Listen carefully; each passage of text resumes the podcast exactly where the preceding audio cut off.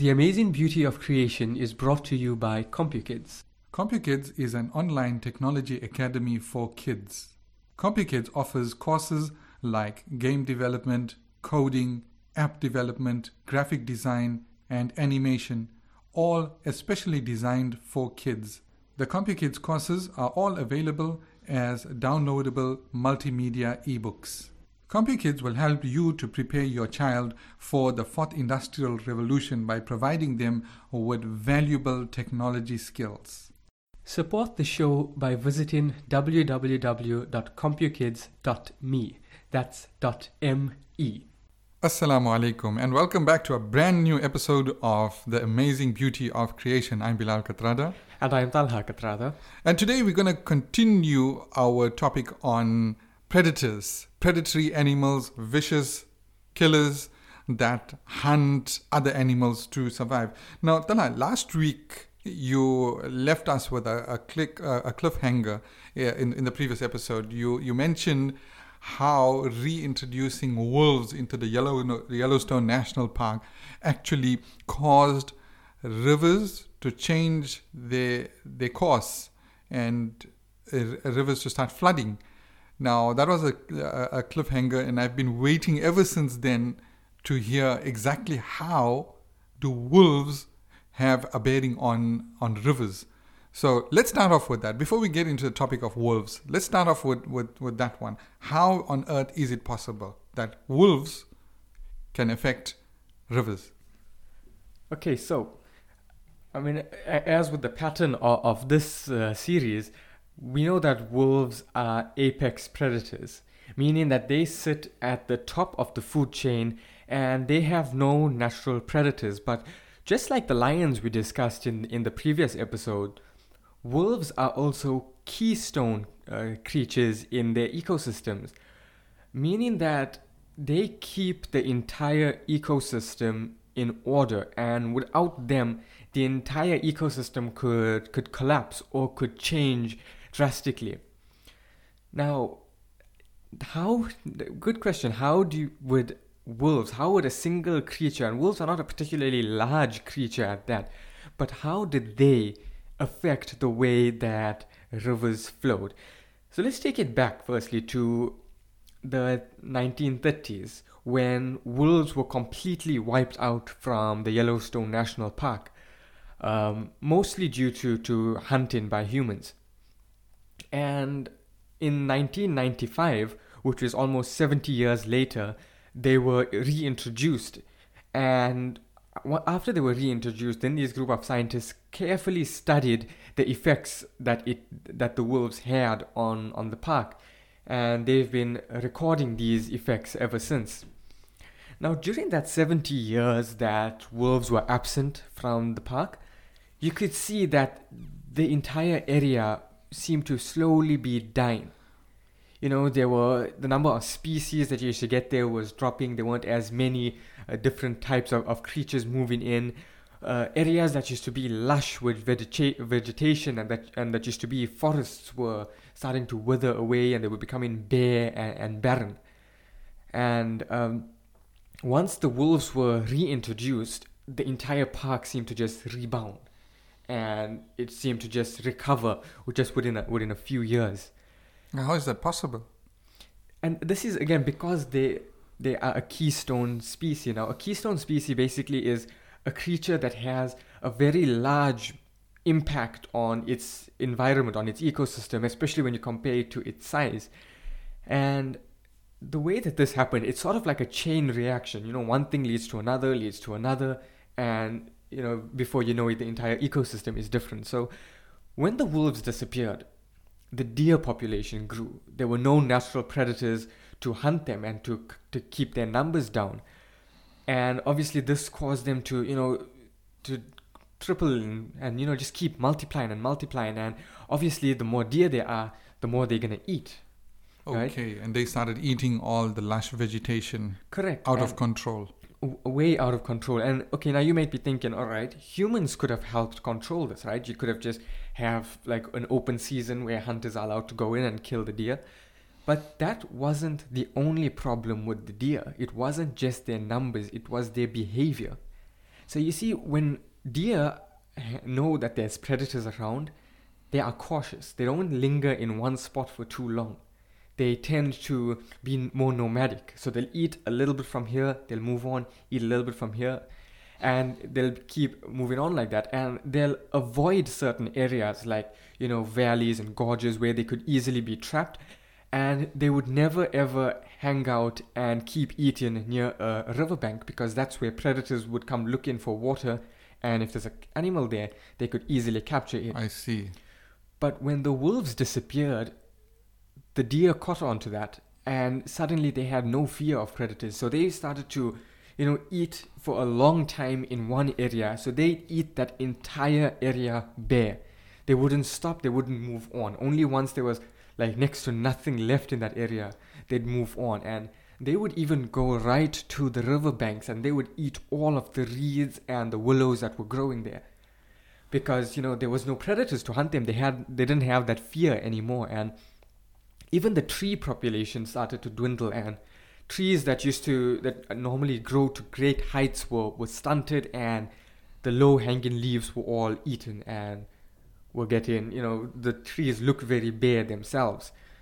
So that was one of the things that the deer did. So like i mean when the when the wolves disappeared you could say that the deers were the biggest threat to the ecosystem because there was no balance anymore between predator and prey Wow, that just shows the, the, the balance that Allah Ta'ala has created in, in, in the universe. If you, you see it on a macroscopic scale, you see it on a microscopic sta- uh, scale, how now wh- what you're telling us on an, on an ecosystem in a nature, uh, in a game reserve, how the, the presence of animals, certain animals creates that balance. So the deers became, well, deer became an infestation when there wasn't uh, a balance. Oh, that is that is amazing. Yeah, and it also shows that, I mean, as much as we think humans are so advanced and intelligent, but we simply could not control that because even if we kill some of the deer, they were, you know, their behavior changed, and there was no way that humans could have easily been able to control that. Hmm. So, you know, this it, it just shows that the world and the ecosystems are just so much beyond us, so It's much beyond our control. It's infinitely complex, and we don't understand even the slightest bit. I wouldn't even say that the tip of the iceberg of what really goes on in nature and what are the intricacies of the systems that Allah Ta'ala has created. Despite all our knowledge and technology and you know our pride about the advancements we've made, really we understand so little about the universe around us. And the best we can do is basically just tinker with uh, with uh, you know the systems and draw up theories about why and how things actually operate. I mean, this is mind-boggling. This is truly, truly amazing. So, what happened next? Okay, so now when the uh, the deer were, or when the wolves rather were reintroduced in 1995, firstly they killed some of the deer to keep the numbers down, and then also the deers their behavior changed and it reverted back to their their state when wolves were around. So they became more nomadic again. They wouldn't stay in one area too long.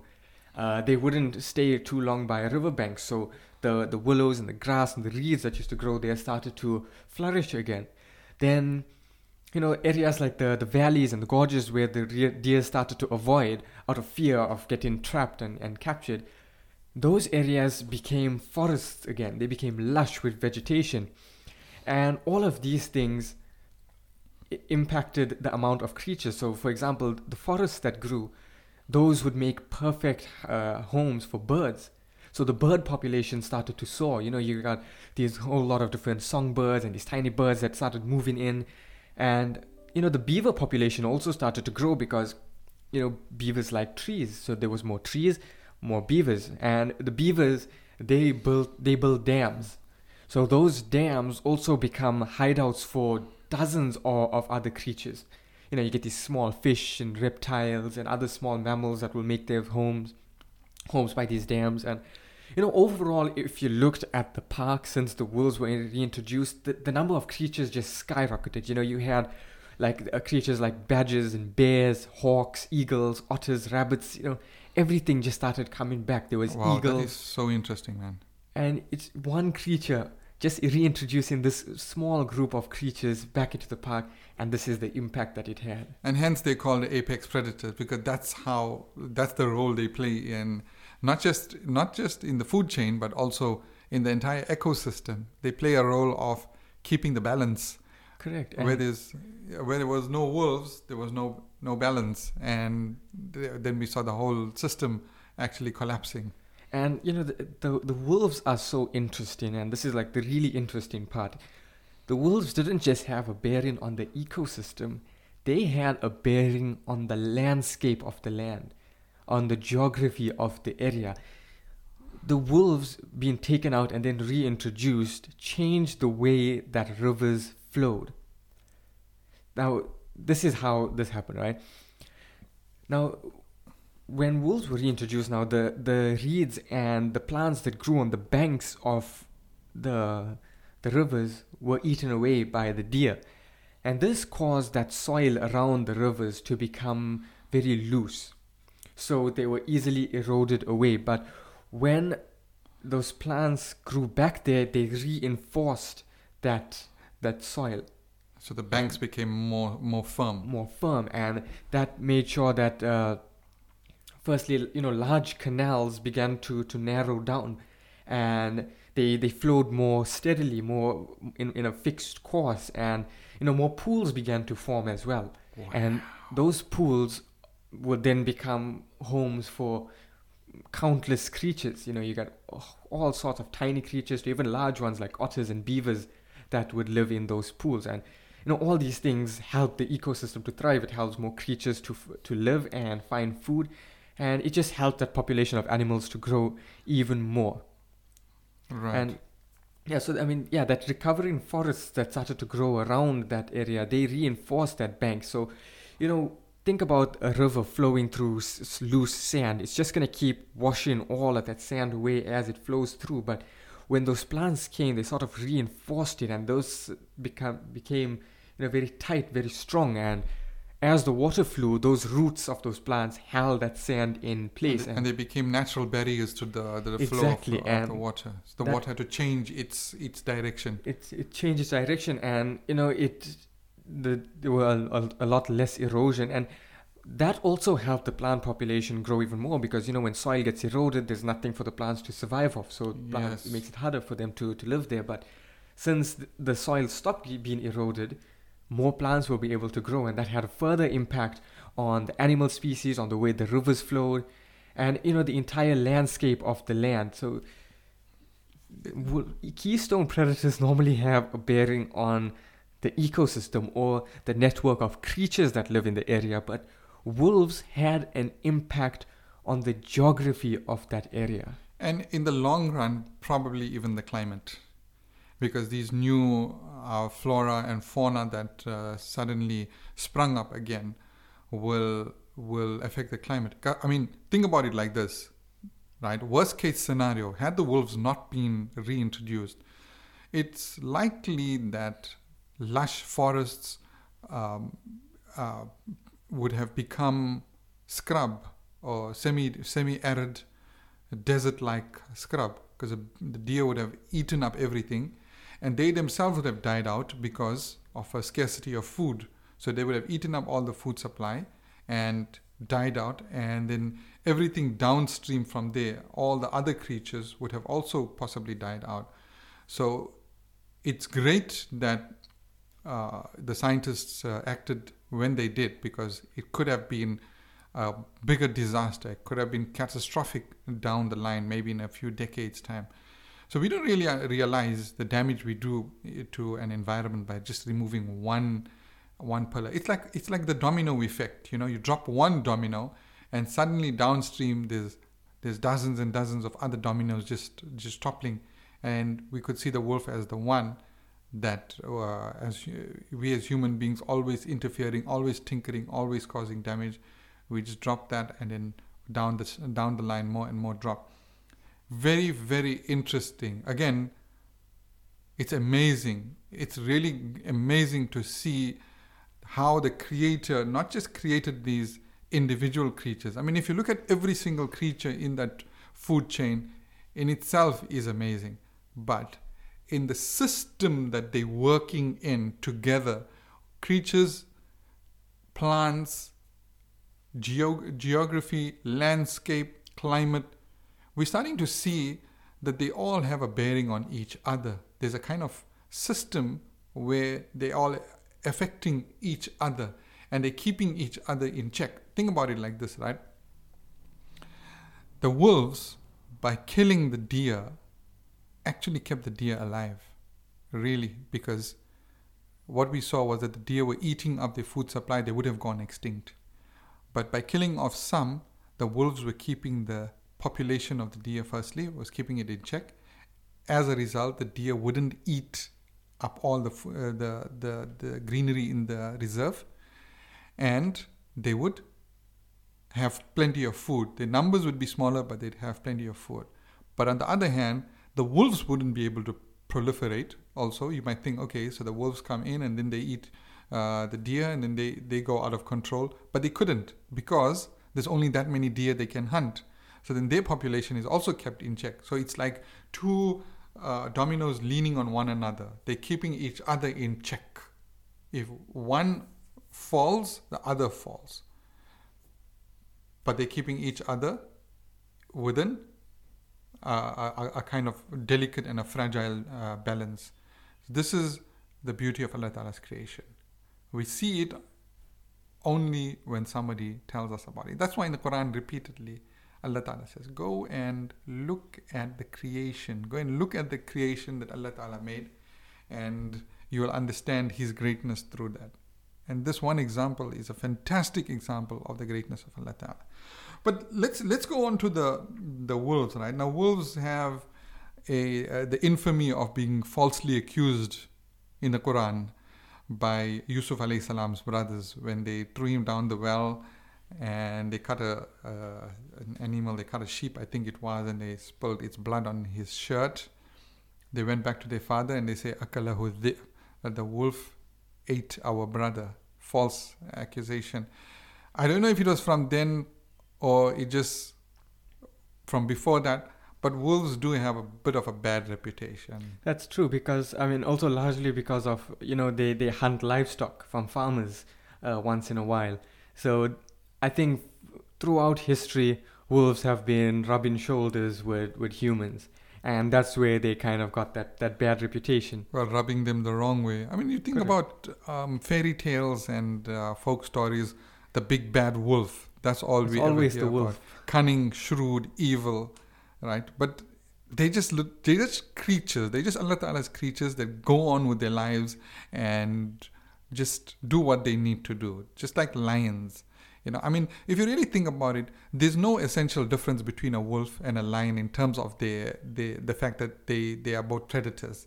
But one became the king of the jungle and one became big and bad. You know what I'm saying? That exactly chases the three little pigs and huffs and puffs and blows their houses down. It could have easily have been a lion that did that. It could have. It's just perceptions, right? Exactly. And also speaking of perceptions, there isn't just one species of, of wolf uh, wolves are really crazy because there's actually 38 different subspecies of wolves. So normally people will just use the term wolf or, or grey wolf to refer to wolves, but the, those terms are just umbrella terms that uh, encompass all 38 different subspecies. 38 different species, but Correct. they all look the same. I mean, to me, to the to the they look similar. Some of them will have slightly different sizes, and their coloration will be different. So you get some that are completely gray or black, some of them that are completely white, some that will have reds and you know shades of brown on them, and also depending on where they live. You know, you get wolves are, are, have one of the widest distributions.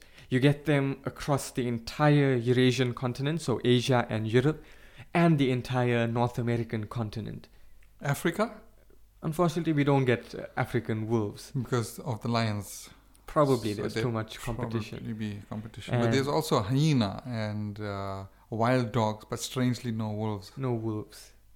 Interesting. And, yeah, so they like a, a northern hemisphere kind of, of creature, and you'll get them in all kinds of biomes. You'll get them in forests, in tundras, in you know, in semi-desert areas.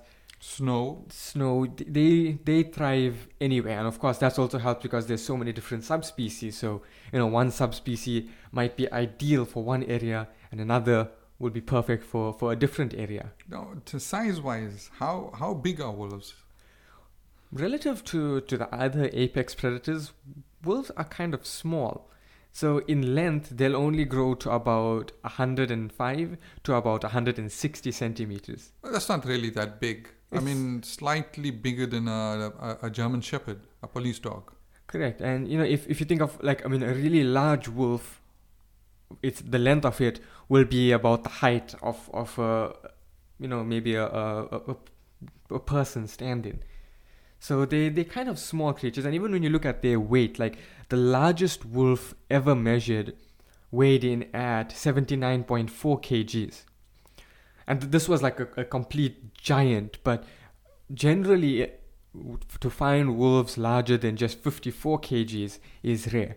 They normally hardly ever uh, grow larger than that. So they are a very small creature, and it makes it all the more amazing that the impact that they had on, on their environments, such small creatures, like relatively speaking, and that huge impact that changed the way rivers flowed. Okay, that's that's interesting. I mean, for their small size, what what being that size, what do they eat? Do they eat really big uh, big creatures, or they just they eat do the small? they, they actually prefer large creatures bec- and this is this is uh, possible because uh, once again just like lions they don't hunt alone they hunt in packs you know i think uh, like the most most famous uh, pack hunting animal is probably a wolf. You know when you think about a pack hunter you think about a pack of, of wolves. True that. and uh, wolves are able to hunt large creatures because they work together and they work in a pack and they will prefer larger creatures because you know a larger creature will be able to feed more members of the pack and each one will be able to fill themselves more.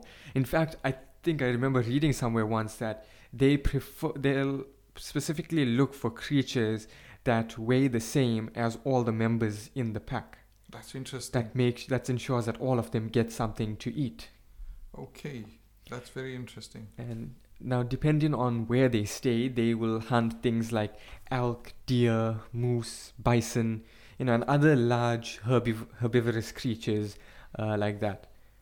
And a, a pack of wolves is, is very different from, you know, like a pack of lions or anything. There's not just one alpha. A, a pack of wolves will be, you know, at the top of the pack will be a mated pair, which is like the mother and father. And underneath them will be all their adult children, all their adult offspring. So it, it's just like a giant family that's moving together. and uh, and uh, there's almost a hierarchy of uh, of command. In other words. Exactly. So like you got the two parents at the top, and then probably the next oldest, and then moves on down the line. So the male on top will be the alpha male, the akela, like in like in Jungle Book. Correct. And then he'll have his his mate next to him that that will help him run the pack. And I think normally when a pack when a wolf moves away to start its own pack, then it moves on to a different area. It's like not part like wolves are territorial. They will live in one area and they control that area and they will hunt in that area only. Mm-hmm. and often there'll be confrontations about different packs of wolves over a certain area and that's one of the reasons they howl one is to to communicate because they are such social creatures and they live in these families they howl to get the attention of others or to communicate to the other wolves and they also howl or it's believed to you know mark their dominance over an area Mm-hmm. so other wolves know that there's a pack that operates here they need to to stay away Oh, wow. But there's one thing I came across. I don't. I, I haven't fact checked uh, fact check it, uh, checked it. Perhaps you you might know about it. When wolves are, are traveling in a pack, they always keep the the old and the weak ones uh, in the middle. In fact, they, they put the old ones in, f- in in the front or the middle front, so that everyone walks at their uh, pace, and on the fringes at the at the front and at the back of the pack, they put the strong ones in case there's an ambush or some kind of attack. Is, is that true? Is there any uh, truth to that? Uh, I've also come across that article once, but I- I'm not too sure uh, of its validity. Okay, Um, so not not really um, verified. I'm not sure. I mean, maybe it is. Maybe I, if I, if you do a bit more research into it, we could find the answer. But uh, I'm, I'm not 100% sure on whether that one is true or not. Okay. But anyways, I think uh, we've run out of time. This is uh, this is this is an interesting topic. I mean, I didn't know that wolves were this much fascinating. I mean, in stories like Jungle Book, uh, you know, we come across wolves, but as a uh, as a creature, they are really, really impressive. Anyways, that's all we have time for today. This has been another episode of The Amazing Beauty of Creation. I'm Bilal Katrada. And I'm Talha Katrada. And we'll catch you in the next episode.